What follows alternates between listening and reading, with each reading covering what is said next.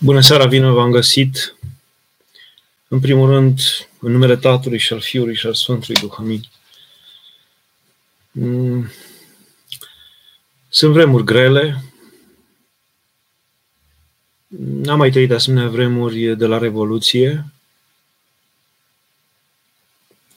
dar și binecuvântate, aș zice, sunt uh, lucrări puternice îngăduite de Dumnezeu, îngăduite, nu neapărat voite, îngăduite de Dumnezeu, care limpezesc și lămuresc, uh, clarifică multe suflete și multe gânduri. Uh, mă mir și m-am mirat și la referendum cum s-au uh, împărțit apele.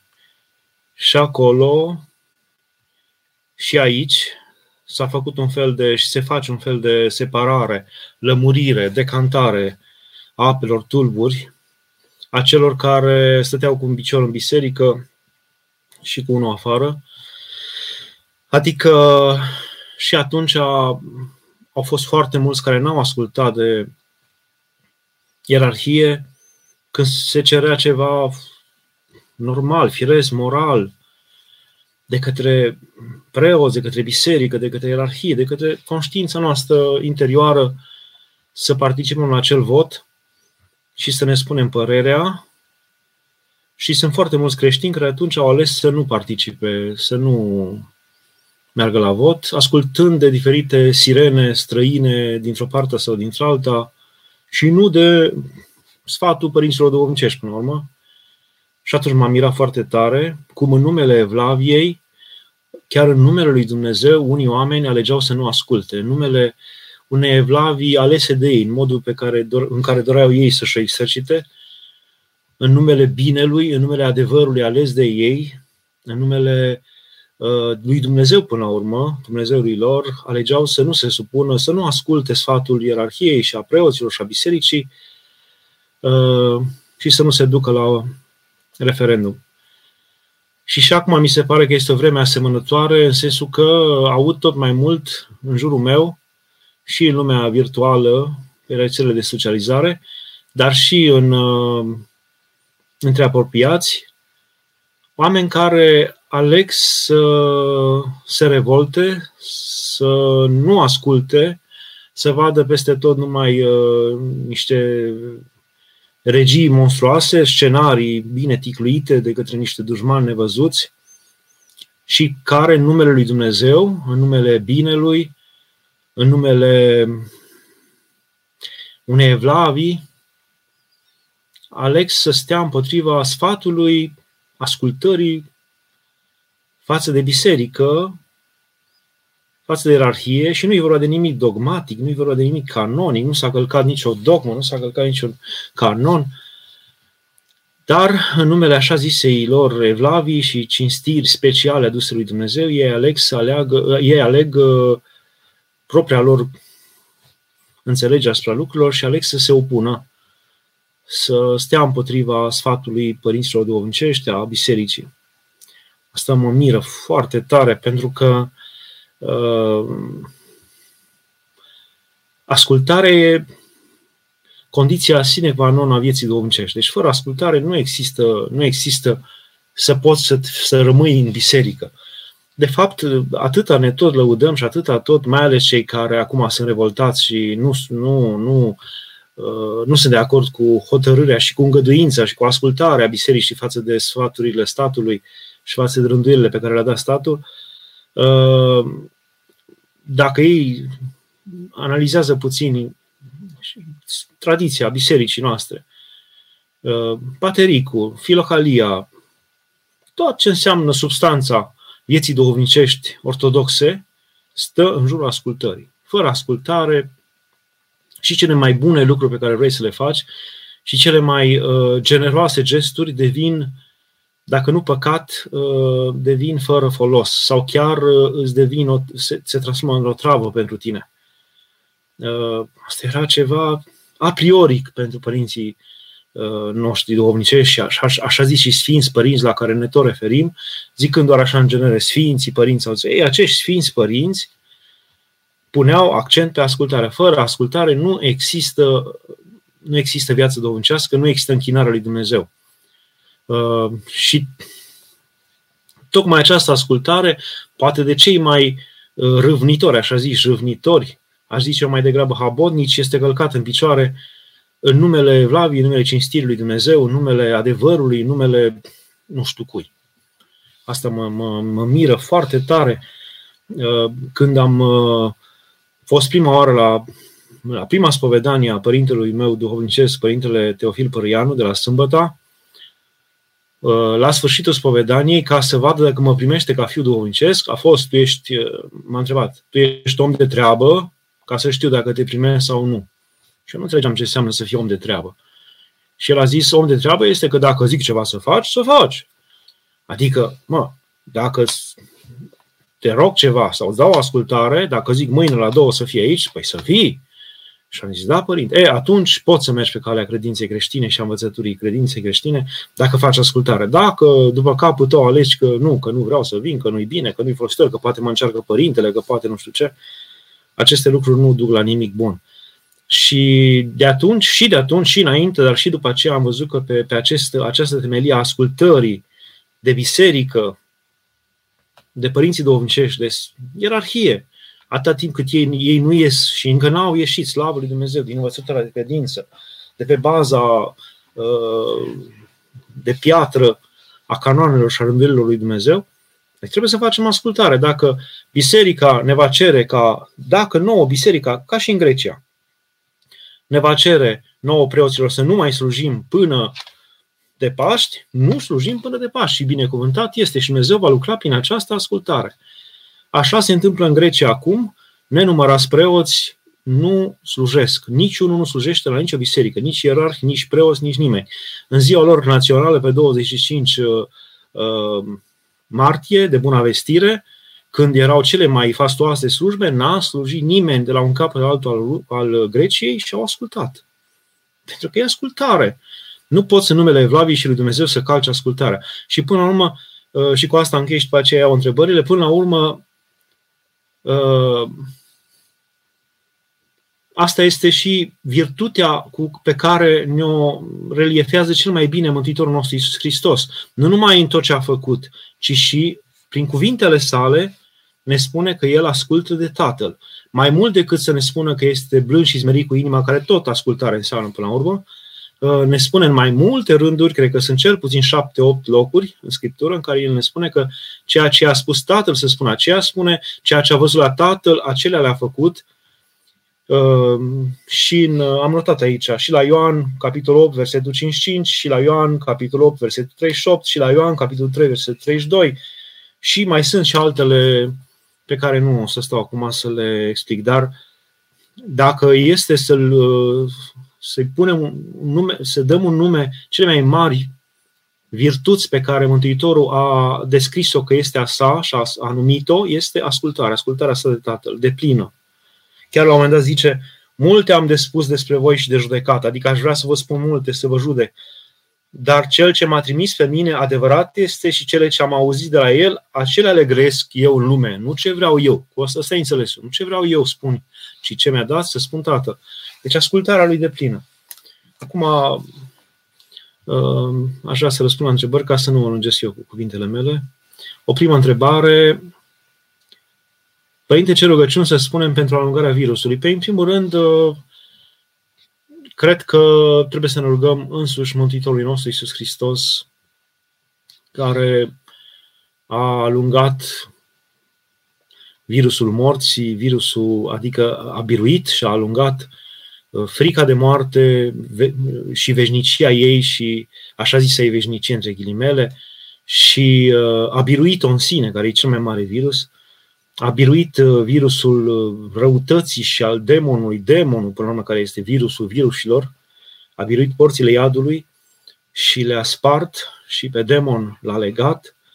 Uh, deci lui, celui care are puterea să dea viață și are putere să ucidă, are putere să, dar dă viață și dorește să dea viață, are putere să facă bine și are putere să îmbolnăvească sau să îngăduie să se îmbolnăvească, deci el este stăpânul cerului și al pământului și știm că fără voia lui nu se mișcă niciun fir de păr.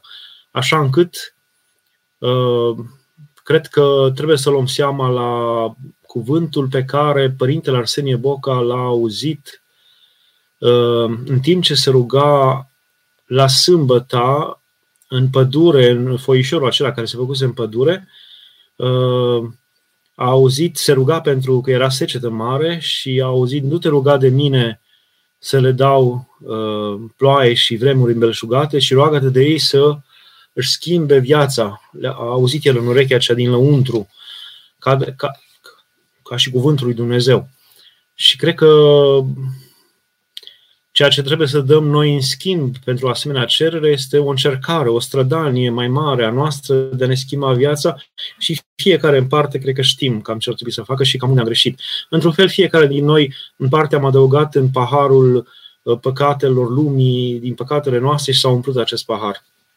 Dumnezeu a îngăduit, nu că a voit, a îngăduit să vină această încercare peste noi.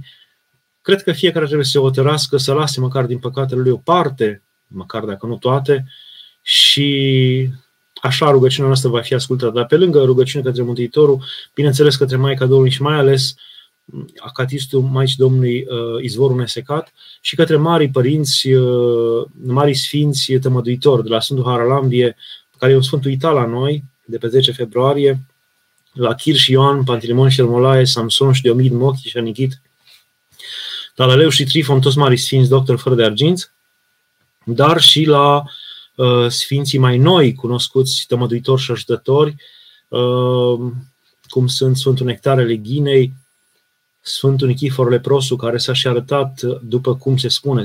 Să vedem dacă lucrurile acestea se vor dovedi adevărate și a încurajat poporul pentru trecerea prin această perioadă. Ehm, aș zice chiar Sfinții Irina, Nicolae și Rafael, ehm, mari martiri descoperiți acum în ultima vreme, acum, acum câțiva zeci de ani, și Sfântul Luca al Crimei, de ce nu? Și Sfântul Ioan Rusu, și atâția și atâția. Ehm, cum să facem să ne spovedim și împărtășim în această perioadă dacă bisericile sunt închise? preoții vor putea, luându-și toate măsurile de protecție, nu neapărat de frică pentru ei, ci și de a nu transporta de la unii la alții boala, chemați fiind de credincioși, să vină acasă, luându-și măsurile necesare de, de, de protecție și să împărtășească să împărtășească pe, pe cei care își doresc să se împărtășească. Și cred că mulți își doresc să se împărtășească. Asta va fi o problemă, mai ales în marile parohii, în locurile, în, în, în orașele mari. Mai ușor va fi la țară, mai greu este în orașele mari. Cam așa cred că se va întâmpla. Eu v-aș îndemna să vă rugați totuși să se termine această perioadă, măcar în joia mare a săptămânii patimilor și uh, s-ar împlini în sfârșit uh, rânduielile și canoanele uh, sinoadelor ecumenice care cereau uh, ca în perioada de după Paști, în săptămâna luminată, toți creștinii se împărtășească, dacă se poate, în fiecare zi. E, cred că dacă de Paști s-ar opri toată această perioadă de recluziune, de închidere, de separare și am putea merge la biserică, uh, cred că în săptămâna acea luminată mulți s-ar împărtăși și s-ar împlini și această rândeală. Uh, Emanuel, părinte, ce recomandați să fac în timpul Sfintei Liturghii acasă? Nu mă regăsesc deloc în ascultarea slujbelor transmise în direct, cred că mai bine mă rog cum știu.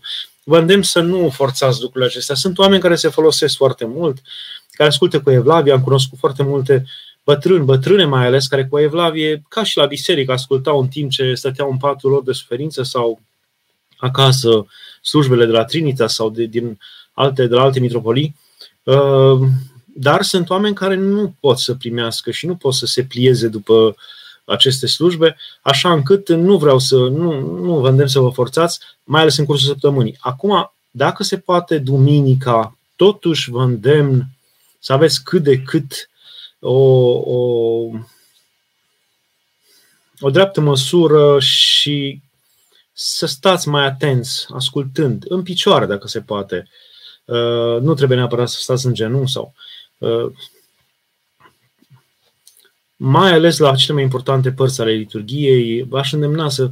E necesar totuși ca sufletul cumva să, uh, să participe, măcar și așa, la aceste taine mari ale lui Dumnezeu, la această taină lui Dumnezeu, a coborârii lui.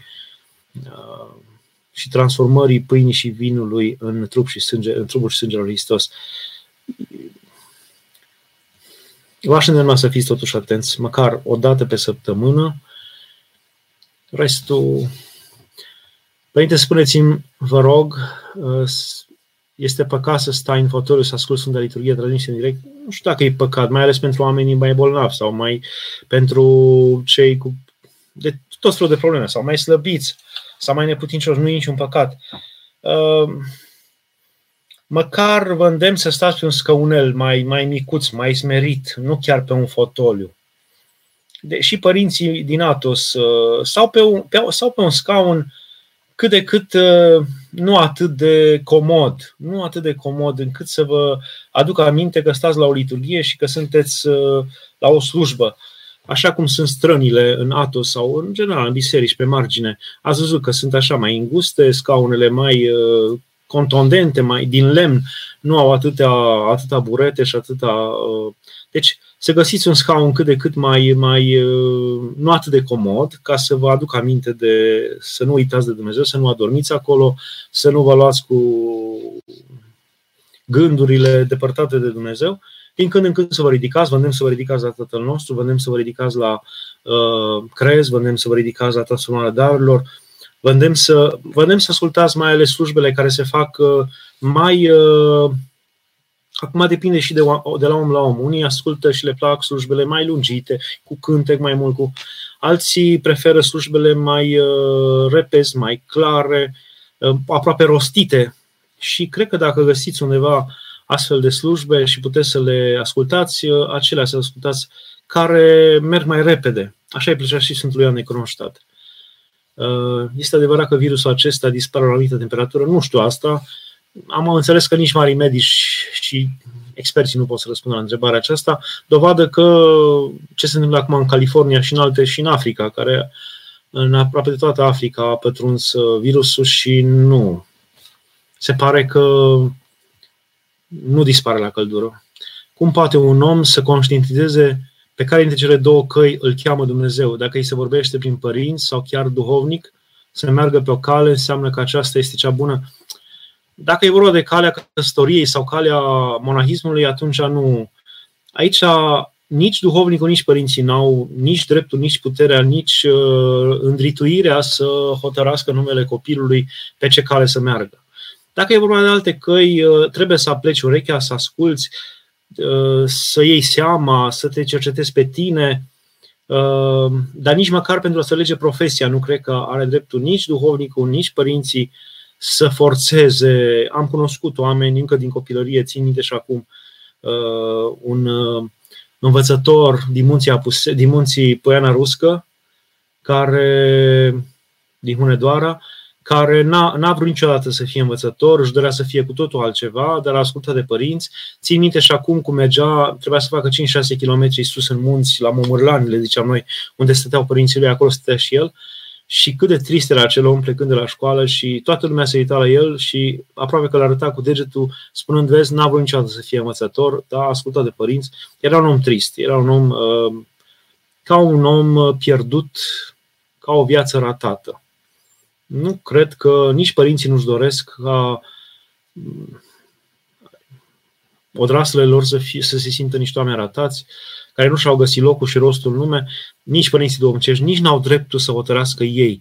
Numai ce pot să facă și părinții și părinții duhovnicești este să, să spună copiilor că anumite uh, se avertizeze, iar părinții duhovnicești să le spună că anumite meserii nu sunt compatibile cu viața duhovnicească. Și sunt meserii care nu sunt compatibile cu viața duhovnicească și care te vor îndepărta de Dumnezeu. Cum zicea Părintele Teofil Cureanu, dragă, dacă trebuie să lucrezi la fabrica de puști și pistoale și de gloanțe, să nu te duci. Adică sunt locuri care nu au cum să fie binecuvântate de Dumnezeu.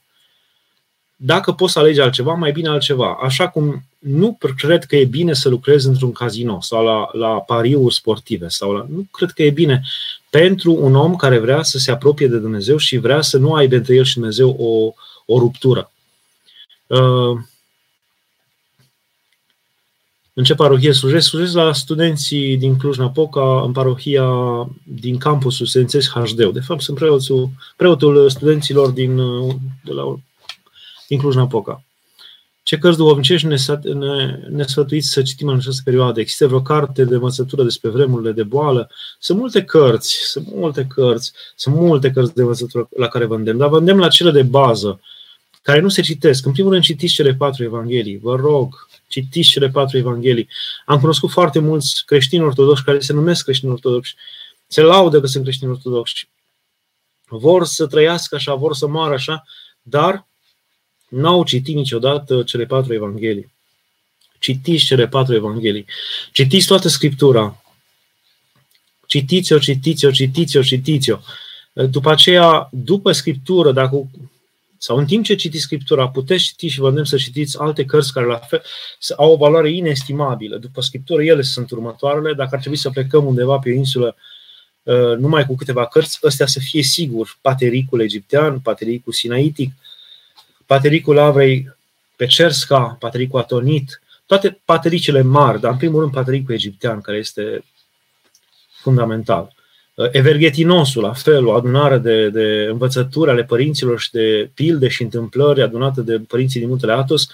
Evergetinosul, în trei volume, editat de Mănăstirea Vatopedul, limba română, vă așteaptă. Citiți-o. Uh, nu uitați de Limonariu și la Psaiconul, care sunt mai vechi aproape decât Patericul egiptean. La Psaiconul mai ales, și mai ales la Psaiconul vorbește despre la Saicon, mai repet se vorbește despre vremea în care creștinii, în care monahismul aproape că nu exista și cred că vremea aceea se apropie. Nu existau lavre monahale, nu existau locuri unde se retrăgeau, uh, ci totul se petrecea în lume, în societate. Și vorbește de oamenii care trăiau cu o viață creștină autentică în mijlocul Romei, în mijlocul marilor orașe ale Imperiului Roman. Cum trăiau aceștia, în ce chip se, se străduiau, cum, în ce chip se împărtășau. Uh, cum, se, cum, cum comunicau cu ceilalți uh, membri ai societății, cum se implicau, sunt cărți deosebite. După aceea, faptele uh, vă îndemn să citiți în continuare și faptele apostolilor și epistolul lui Pavel și după aceea cărțile care sunt, bine, sunt mai greoaie, filocaliile. În altul Bartolomeu spunea filocalia este manual de urcuș pe, muntele, pe munții cei mai înalți, manual de alpinism. Deci uh, rămâne cumva la îndemâna celor care, sub îndrumarea duhovnicului, vor să meargă la mai mult. Uh, sunt multe, multe cărți acum la care să mă refer, uh, aș greși față de unii autori dacă aș spune unele sau altele, dar astea sunt de bază, de care vi le-am spus și merită să le luați în seamă. Iar despre boală, Vă îndemn în primul rând să citiți Iov, cartea lui Iov din Vechiul Testament. De asemenea, vă îndemn să citiți cartea lui Tobie din Vechiul Testament, care vorbesc despre boală și despre cum se comportau acești oameni în fața bolii și suferinței și necazului.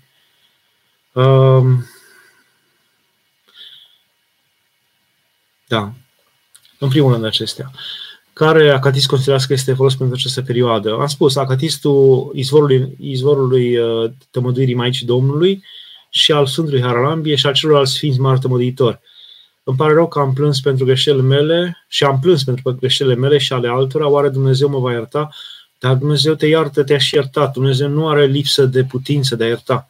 Poate într-o zi voi prinde nădejde. Virusul m-a prins uh, necununată. Da, te-a iertat, dar uh, v-aș da exemplu Sfântului Pavel cel Simplu, cenicul Sfântului Antonie cel Mare, de o simplitate incredibilă acest om, un, un, un țăran care i-a devenit ucenic Sfântului uh, Antonie, dar căreia Dumnezeu îi deschisese pentru curăția inimii lui ochii duhovnicești și vedea ceea ce un om obișnuit nu vede. Vedea starea duhovnicească a oamenilor și stând la intrarea în biserică, într-o mare biserică din Alexandria, stând la intrarea în biserică, n-a mai putut să intre în biserică pentru că îi vedea pe oameni care veneau la slujbă și vedea pe fiecare cum e prins de duhurile necurate, cum e muncit de patimi și le vedea patimile ca niște lucrări ale duhurilor necurate, care se arătau schimb de, de monștri care pur și simplu îi bajocoreau, îi băteau, îi loveau pe oameni. Sufletul acelui om era bătut, lovit, bajocorit. Și, a, și acest Sfântul Pavel cel simplu observa aceste lucruri sau sub chipul unor șerpi care îi încolăceau sau sub chipul unor bori oribile care se, se vedeau la, cu ochiul liber uh, de către Sfântul Pavel. Și nu putea de groază să mai intre văzând pe acești oameni cum vin la slujbă. Mirarea lui cea mare a fost când au ieșit de la slujbă, mulți dintre ei uh, ieșau curați de murdăria, de bolile pe care le avusese înainte, de șerpii care încolăceau, de dihănile care le rodeau sufletul. Și mirarea lui a fost și întrebarea lui a fost cum ați, ce ați făcut? Și cei mai mulți dintre ei nu, se, nu neapărat se spovediseră sau se împărtășiseră, ci ceea ce spuneau ei era ceea ce ne stă la îndemână tuturor. Zicea unul dintre ei, care fusese poate cel mai urât uh, duhovnicește și a ieșit curat și strălucitor, a zis, mi-am dat seama de păcatele mele așa cum zici tu și m-am dus înaintea Maicii Domnului, înaintea Mântuitorului, a icoanelor lui și am promis cu tot sufletul că în cel mai scurt timp voi, voi rândui viața mea, nu voi mai trăi așa, nu voi mai face aia, așa, așa. Asta a fost destul pentru uh, ca Dumnezeu să-i redea parcă uh, starea de dinainte, uh, înainte de a pierde harul, să-i redea iarăși sănătate sufletească. Dumnezeu are incredibilă putere de a ne crede. El este, la el se aplică și cel mai adevărat cuvântul pe care Pavel îl rostește în uh, epistola către Corinteni când spune în capitolul 13 dragostea toate le crede, toate le învejdește, toate le iartă și to- Ei, Dumnezeu e dragostea care toate le crede. La fiecare întâlnire a noastră cu Dumnezeu, nu numai în Sfintele Taine, nu numai la rugăciune, nu numai oricând vorbești cu El, oricând te întorci pe El și îi promiți cu tot sufletul uh, și cu toată, chiar dacă până atunci ai dovedit de o mie de ori că nu te-ai ținut de cuvânt, de fiecare dată Dumnezeu te crede, ceea ce este extraordinar. Te crede, Dumnezeu te crede pe cuvânt. Nu pentru că îl duci cu pluta, nu pentru că îl duci de nas, ci pentru că vrea să te creadă. Vrea să te creadă. Dumnezeu vrea să te creadă. Gândiți-vă când a venit acel om care avea datorii 10.000 de talanți și l-a chemat stăpânul să-l întrebe despre datorie și acela a căzut în genunchi și a zis, a cerut iertare și a zis, dacă, dacă îmi vei mai da timp, eu ți voi da înapoi. Era o nebunie. Era o minciună în sine aproape cum să-i dea înapoi 500 de tone de aur? Cum să dai înapoi 500 de tone? Atât ai 10.000 de talanți. Cum să dai înapoi 500 de tone de aur? Cine ar putea crede? Și zice că văzându-l în genunchi și plângând, s-a străpuns în cele dinăuntru ale sale stăpânul de durere și de milă, s-a străpuns stăpânul în inima lui. Dumnezeu se milostivește de noi, se străpunge, ne crede. Nici nu i-a mai trebuit că știa că nu poate să, să obțină acel om 10.000 de talanți și l-a iertat, înțelegeți? Deci ceea ce trebuie să facem noi este să hotărâm, să hotărâm cu toată ființa că vrem să facem ceva și chiar dacă să zicem că ne va mai birui patima aceea pe care noi hotărâm să luptăm, să, să stăm împotriva ei, cu nădejde să încercăm din nou și din nou și din nou și mai ales să nu fim răutăcioși cu cei mai cu cei apropiați ai noștri și să nu iertăm pentru micile lor greșeli, pentru că acela ești afară și pentru o mică greșeală nu l-a iertat pe un altul. Deci ceea ce cere Dumnezeu de la noi este să iertăm, să iertăm pe cei care ne greșesc cu puținul, care și El ne va crede pe noi, ne crede, pune început cu noi. Să mă iertați, să mă ierte Dumnezeu, dar nu sunt de acord cu Sfinția voastră că ascultați de stat și țineți bisericile închise. Asta este, dar eu nu ascult de stat, eu ascult de ce mi-au spus ierarhii și dacă ierarhul mi-a spus să fac așa și am încredere că nu din răutate și din ură față de Dumnezeu face el asta, și că nu vrea să distrugă biserica și că nu vrea și că nu are un gând rău față de credincioși, uh, eu îl ascult. Nici nu am altă variantă. Nu am altă variantă ca preot. Dacă nici eu ca preot n-ascult de ierarhie, atunci eu de bandadă și toată lumea face ce vrea. Acum toată lumea e deșteaptă și pricepută și știe mai bine. Cred că asta e una dintre cele mai uh, înfricoșătoare lucrări ale diavolului la sfârșitul veacurilor, pentru că imită și bagiocorește uh, darurile pe care Dumnezeu ni le-a dat pentru refacerea chipului nostru uh, duhovnicesc. Dumnezeu ne-a dat din nou uh, darurile, darul preoției, a stăpânirii, a împărăției, adică el avea, el era împărat, este împărat, este preot în veac, este arhiereu, este proroc. Aceste daruri ni le-a dat și nouă, vrea să ne le dea și nouă și a prorocia pe care, darul acesta al prorociei pe care ne-l dă nouă în primul rând, este acela de a ști pentru ce am venit în lume, uh, pentru ce mergem din lume, ce căutăm în lumea aceasta, de ce am venit aici, în primul rând ăsta, și să dăm astfel rost și folos fiecare lucru din viața noastră. Asta e cel mai mare dar al prorociei noastre. Deci, uh, iar diavolul toate aceste că el totdeauna imită și, și uh, bajocorește tot ce face Dumnezeu. El nu poate să facă nimic uh, nou și uh, fără să se ia, fără să caricaturizeze pe Dumnezeu.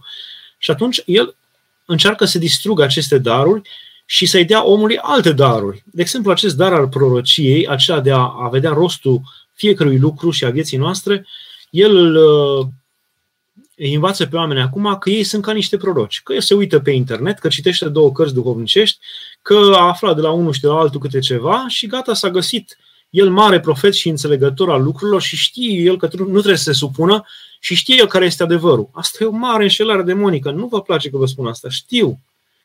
E dureros să auziți asta, dar ăsta e adevărul. De acest păcat am suferit și eu ca filozof și ca răzvrătit. Și îl cunosc. Pe dracii ăștia îi cunosc personal. Înțelegeți? Nu spun din auzite. E foarte ușor să dai, să, să te crezi deștept și priceput. E foarte greu să asculți. Ana, cum ar trebui astăzi un creștin ortodox să se pregătească de moarte? Bunicii noștri se gândeau la moarte, se pregăteau din timp, cu cele necesare trupești, dar și duhovnicești. Cred că la vremea noastră și cu cele ale noastre trebuie să ne pregătim și noi de moarte și oricum moartea este începutul înțelepciunii, adică gândul la moarte este începutul înțelepciunii. Cine se gândește la moarte și acesta a fost uh, gândul care l-a salvat și l-a, l-a purtat uh, spre Dumnezeu pe Antonie cel Mare, primul mare monah, primul mare sihastru creștin, întemeitorul monahismului, care cu acest gând a biruit.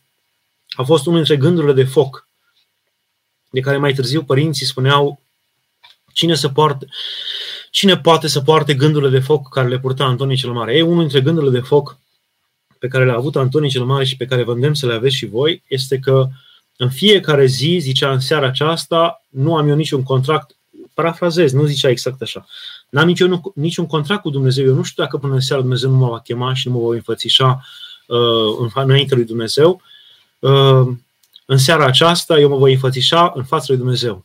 În seara până eu de seară voi muri. E ultima mea zi. Și așa trăia. Esențial, puternic. Cum ziceau părinții, ca într-un fel de parabolă, ca într-un fel de proverb trăiește ca și, lucrează ca și cum mai trăi o mie de ani și uh, duhovnicește, fi ca și cum mai muri în seara aceea, cu sufletul. Ei, așa făcea Antonie cel Mare. Iar seara zicea, până dimineață voi muri, mă voi, voi, mă voi înfățișa înainte de Dumnezeu. Pentru că nu în sine moartea este înfricoșătoare, ci înfățișarea înainte de Dumnezeu. La, în Hamlet al lui Shakespeare, când uh, tatăl lui, uh, uh, tatăl lui Hamlet îi se, îi se arată după moarte, regele ucis Uh, de soția lui și de cumnatul lui, când, uh, când uh, regele Isaratului Hamlet îi spune nu sunt supărat că m-au ucis, nu sunt supărat pe ei că mi-au luat averea, nu sunt supărat pentru nimic, sunt supărat pentru un singur lucru și aici Shakespeare a fost genial în a descoperi un adevăr duhovnicesc. Zice, sunt supărat pentru un singur lucru, că tu nu știi, fiule, zice, cum este să te culci în grădină, că el se culcase în grădină și i-au turnat în ureche o travă și a murit așa. Zice, tu nu știi, fiule, cum este să te culci liniștit ca rege nepregătit și să te trezești direct înainte lui Dumnezeu. Nepregătit. Este înfricoșător să te trezești înainte lui Dumnezeu. Nepregătit. Înfricoșător.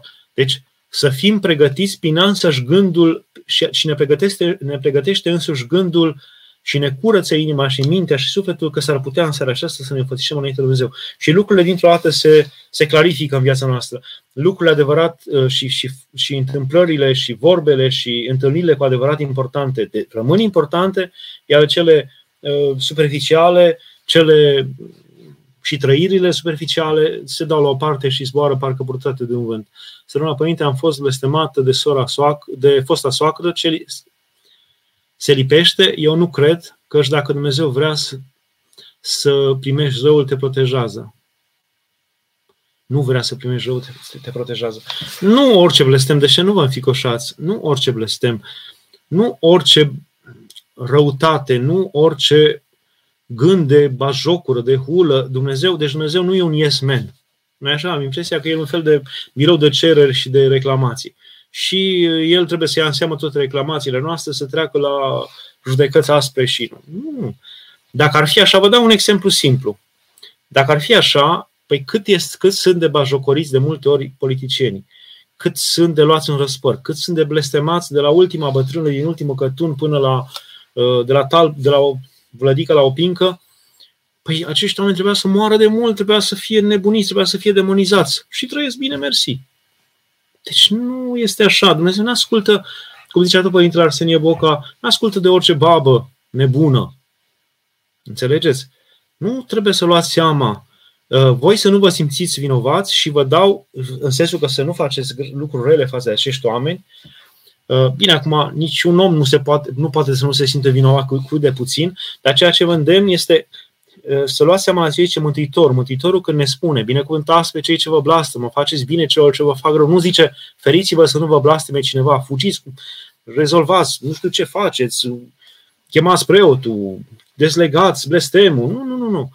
El ne dă și antidotul. Binecuvântați pe cei ce vă blastămă, faceți bine celor ce vă fac rău. Deci, când Dumnezeu ne dă acestea porunci, nouă ni se pare niște porunci grele și opositoare, păi de ce trebuie să blestemăm, binecuvântăm noi pe, cine, cine, pe cei ce ne blastăm? În însăși temelia acestei porunci ni se dă antidotul perfect împotriva otrăvii. Tu binecuvintează pe cine te-a blestemat. Vă dau un exemplu. Ehm, la Sfântul Nicolae Velimirovici au venit niște copii, niște oameni care ajunseseră acum la 30 de ani și care spuneau că nu se mai căsătoriseră pentru că și, și nu știau de ce. Și Sfântul Nicolae Velimirovici, vorbind cu ei, au aflat că toată copilăria mama lor îi blestema, îi înjura, dar mai ales îi blestema. Și uh, printre modalitățile de a scăpa de acest blestem, a fost acela că să meargă la mama lor și un singur lucru să ceară. Când și aduc aminte de ei, să zică Dumnezeu să-i binecuvinteze. Și din clipa aceea s-au dezlegat toate așa zisele legături.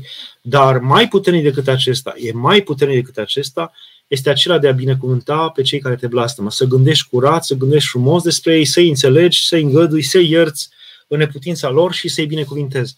Cine face așa, nu va fi prins de, de blestem niciodată. Uh, părinte, pe rețetele, pe rețelele sociale circulă îndemnul la rugăciune comună de la ora 21. Cum ar trebui să ne aportăm la acest îndemn? Uh, și și uh, depinde de la om la om. Unii chiar simt să se roage împreună, foarte bine să se roage împreună. Eu zic să-ți asculți duhovnicul și conștiința. Uh, să te rogi când se poate în familia ta și când poți și copiii tăi să te lasă să te poți ruga când ei dorm, poate, sau când ți este ție mai bine, când corpul tău, când mintea ta, când inima ta este mai pregătită, uh, să te rogi când ți-ai hotărât tu cu soția ta sau dacă ai tu un prieten cu care te rogi în comun, să te rogi uh, că Dumnezeu va primi și va uni rugăciunea ta și cu acelora. Nu trebuie neapărat, dacă, dar mai ales ascultă de duhovnic. Dacă duhovnicul tot te îndeamnă să faci asta, fă. Dacă nu, nu eu zic, sunt unii care simt foarte mare nevoie să roage cu ceilalți, mai ales cei care uh, nu prea le vine să se roage, dar când știu că și ceilalți se roagă și că e o, o întreagă lume care s-a adunat, atunci îi plin de râvna să facă asta. Foarte bine. Aceea să se roage așa.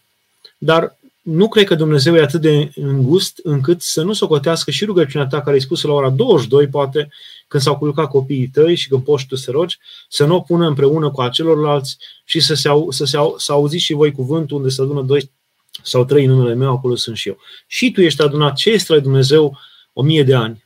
O mie de ani o secundă înainte de Dumnezeu și o secundă e o mie de ani. Uh, până la Paște, eu cred că Isus își apără creștinii. Nu ne va lăsa. Așa simt și vom intra în casa Domnului cu mai multă dragoste și vom spune Hristos a mia. Da, sper și nădăjduiesc și cred că această perioadă va avea acest rezultat să prețuim mai mult ceea ce Dumnezeu ne-a dat să prețuim mai mult ceea ce până acum era ceva obișnuit și se părea la un moment dat chiar obositor și uh, chiar a dobândise un fel de obișnuință obraznică față de casa lui Dumnezeu și față de Sfintele lui taine. Uh, Părinte, rugăciunile Sfântului Sion Antonitu și ale Sfântului Paisia Gheritu pentru lume sunt bune să le citim noaptea și când este priveghere, cum a fost vineri la Sfântul Munte Atos, dar bineînțeles, e chiar vă îndemn să vă rugați, dacă nu aveți rânduiel special de la duhovnicii voștri, să vă rugați ceea ce simțiți că vă prinde și vă folosește ca rugăciune.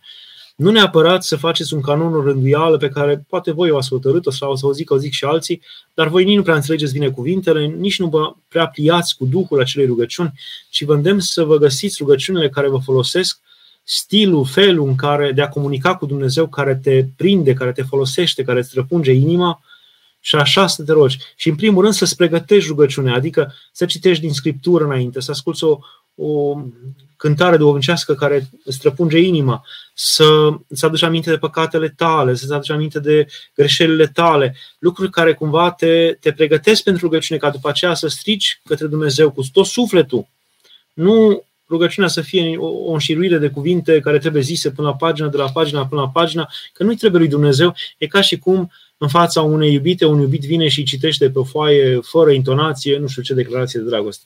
Ar fi preferat acea iubită să-i zică iubitul numai cu tot sufletul, te iubesc, draga mea, uh, și s-ar fi, s-ar fi bucurat mai mult de asta decât de multe vorbe puse și și spuse fără înțeles. Mai bine cinci cuvinte cu înțeles decât mii fără de înțeles, cum zicea Sfântul Apostol Pavel.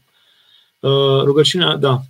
De ce simțim că oricât ne-am, oricât ne-am nevoit, nevoi, nu am făcut suficient? De unde provine această neîmplinire sufletească? Să știți că, vă spuneam uh, data trecută, acum câteva minute mai în urmă, că diavolul nu face nimic nou, uh, că nu este creator, el imită, el se ia după Dumnezeu, el plastografiază, el face copy-paste, el face caricaturi din lucrarea lui Dumnezeu. Um, așa a făcut și cu darul prorociei pe care Dumnezeu vrea să ne dea și El ne transformă pe noi niște profeți în care ne pricepem noi mai bine decât biserica, decât uh, învățătorii cei mari, decât uh, ne pricepem noi mai bine. Din trei site-uri și două cărți, noi știm și suntem profeți și cunoaștem și știm ce trebuie să facem și judecăm pe toți și nu avem nicio ascultare. Asta este culmea nebuniei la sfârșitul, acestui, la sfârșitul acesta de lume. Uh, așa și cu conștiința. Conștiința este glasul lui Dumnezeu din om, cuvântul lui Dumnezeu care se rostește în inima noastră neîncetat. Este chipul locul în care se vede cel mai bine chipul lui Dumnezeu din om, conștiința. Uh, ei, nu este ceva în care diavolul se piceapă sau să dorească mai mult să facă decât să uh, imite conștiința, să ne facă pe noi să ne dubleze, ca și cum ar uh, clona conștiința și face o conștiință falsă de care să ascultăm. Uh, era foarte mirat Sfântul uh, Paisie Aghioritu, când uh, odată când era, încă nu era în muntele Atos, era undeva în Grecia continentală, la o mănăstire, uh, când uh, a venit o femeie care plângea în hohote, de se cutremurau zidurile bisericii și el a luat-o deoparte într-un loc unde se putea spovedi, se putea vorbi în particular și a întrebat-o de ce e așa de tristă și acea femeie, întrebând-o el multe, a aflat că nu-și iubește soțul, trăiește în desfrânare, a avortat, a făcut multe greșeli în viață. Uh, dar nu de asta plângea, ci plângea pentru că, ștergând praful în casă, a văzut o muscă care se pusese undeva aproape de lampa pe care o ștergea și a dat cu cârpa și a omorât-o și avea acum o mustrare de conștiință îngrozitoare că cum a omorât această făptură micuță și drăguță și nu știu ce. Și părintele și-a dat seama și spune mai în detaliu, mai departe, cum diavolul creează o conștiință falsă uh, care te mustră, care forțează nota în, în zone care nu sunt atât de importante, în care te minte până la urmă, care mută, mută atenția de pe lucrurile importante pe lucruri mai puțin importante și până la urmă, cum zice Mântuitorul, litera ucide, Duhul face viu, mută conștiința adevărată și creează o conștiință falsă care mută importanța, mută uh, nuanța sau, sau uh, accentul de pe Duhul poruncii pe care trebuia să o faci și Duhul cuvintelor lui Dumnezeu pe litere, pe anumite uh, învățături luate separat, neîncadrate în toată învățătura Evangheliei, pe anumite cuvinte luate separat, ale lui Dumnezeu sau ale conștiinței noastre, așa încât uh, exact cum uh, îmi spunea în altul Bartolomeu, cum am dus prima oară la el, eram tânăr, eram plin de râvne și el s-a uitat la mine și a zis uh, fii atent că diavolul dacă nu te poate ține din față, te împinge din spate. Ține minte ce spun, te împinge din spate și zice nu-i destul, nu-i destul, n-ai făcut destul, n-ai făcut destul, mai mult trebuie să faci. A, prea puțin, nici atât nu-i destul. Oricum Dumnezeu nu, nu va fi mulțumit. Fă mai mult, nu ai făcut destul rugăciune, nu așa se face pocăința, ai plâns prea puțin și toată această stare uh, te duce aproape la deznădejde, până la disperare și, și de multe ori la împotrivire față de Dumnezeu, pentru că ți se pare că oricât ai face, Dumnezeu nu va fi mulțumit și oricât ai strădui, El oricum nu e bine și atunci aproape că mai bine îți vezi de treabă și cu un asemenea Dumnezeu îți zugrăvești un chip al lui Dumnezeu neadevărat, fals, cu care te chinuiește. Pe acest diavol care imită conștiința și o, și o, o mută pe niște șine străine, pe acest diavol, dia, părinții mari duhovnicești îl știau foarte bine. Aduceți-vă aminte din Pateric despre un monah care își făcea o rânduială cu acordul duhovnicului, dorm până la ora aia, mănânc până la ora aia, mă rog atât, fac așa. Și după ce se culca, îi dădea Dumnezeu să vadă, îi venea gândul, începea să vină gândul. A, tu dormi, uite, nici nu măcar nu ești așa de obosit și tu dormi. Nenorocitule, în loc să te rogi, alții se roagă acum. Și i-a dat Dumnezeu să vadă cu ochii sufletului că de fapt diavolul era ceea ce spunea aceste lucruri și imita conștiința. Și venea diavolul și îl trezea, trezește deși roagă-te, ce stai aici, ai venit în pustie să dormi? Și el zicea, nu, nu mă rog, fac ce trebuie să fac, acum dorm. Și se opunea acestui diavol și nu-l asculta.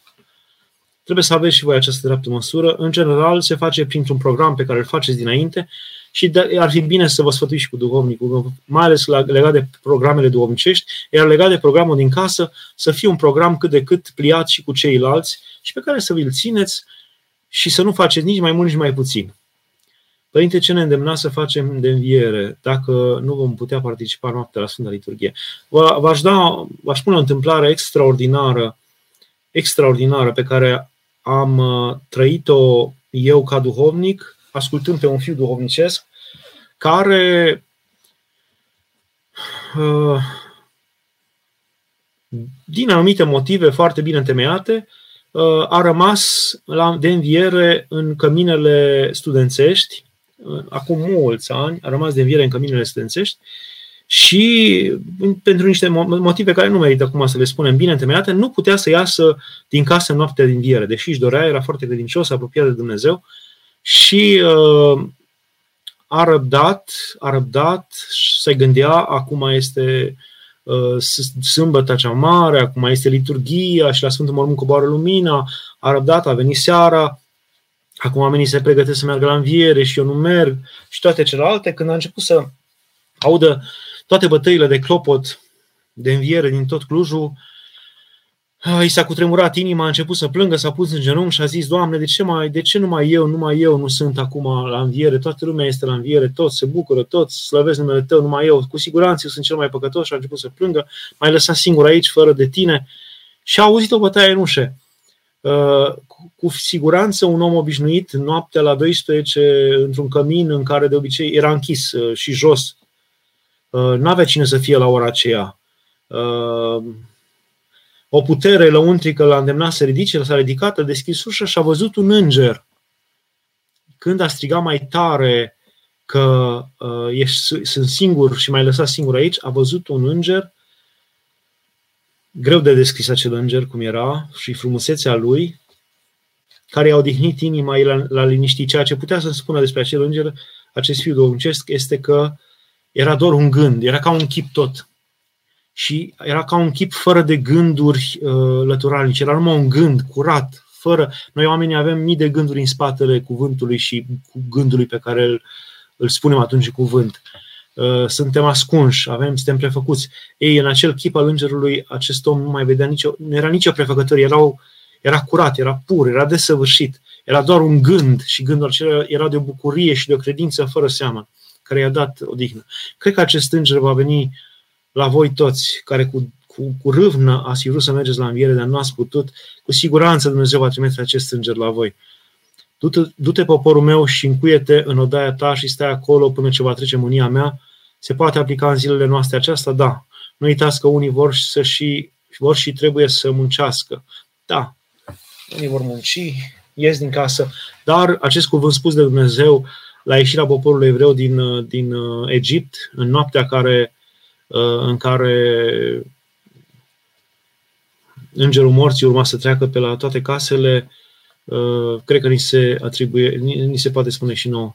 Părinte, mereu mă gândesc la medici și la asistenți și la tot personalul medical din spitale. În această perioadă ei sunt mult mai încercați decât noi. Da, ei sunt foarte încercați și speriați, dar totuși în același timp până nădejdea că această boală, că fac lucrul lui Dumnezeu.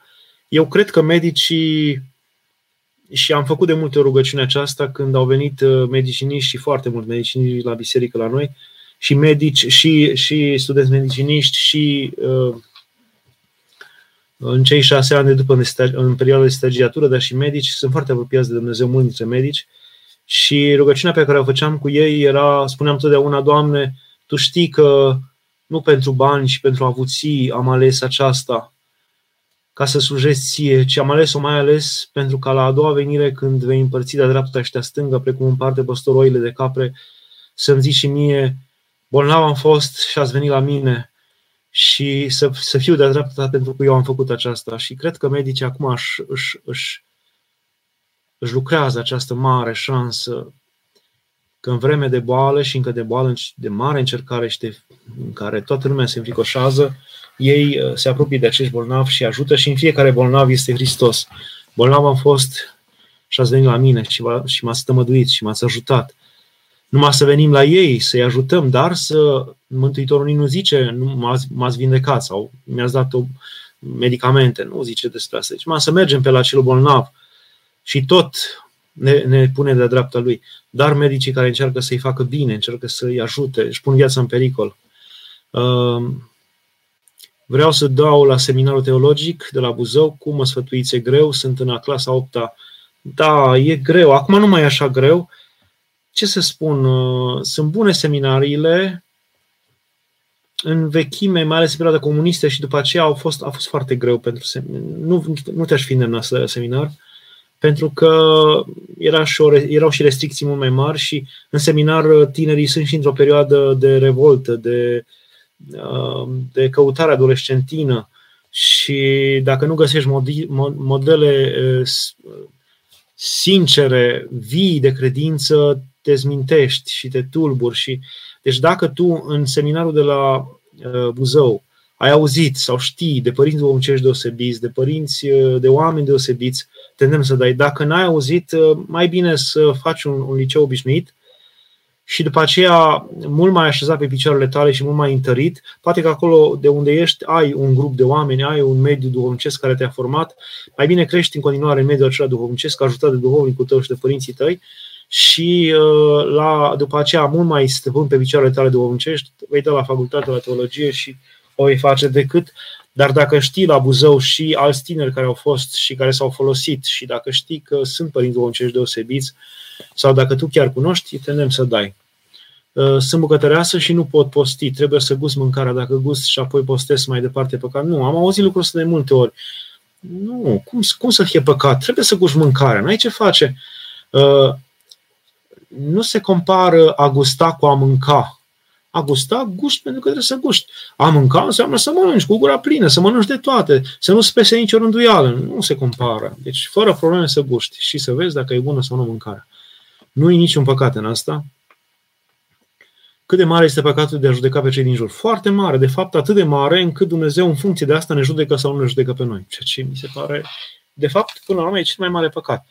Până la urmă, Dumnezeu ne iartă orice păcat, orice păcat, poate că în afară de a nu crede în El, atunci când uh, am putea să găsim pârghii și soluții de a crede în El și, și, și să, să înțelegem cu adevărat că El există și uh, poate că numai necredința este o preliște, dar uh, orice păcat, orice alt păcat Dumnezeu ni-l va ierta dacă noi iertăm greșiților noștri. Asta zicem și în Tatăl nostru. Și ne iartă nouă precum și noi iertăm și uh, precum iertați voi greșiților voștri și Tatăl vostru cel în cerul vă va ierta greșelile voastre.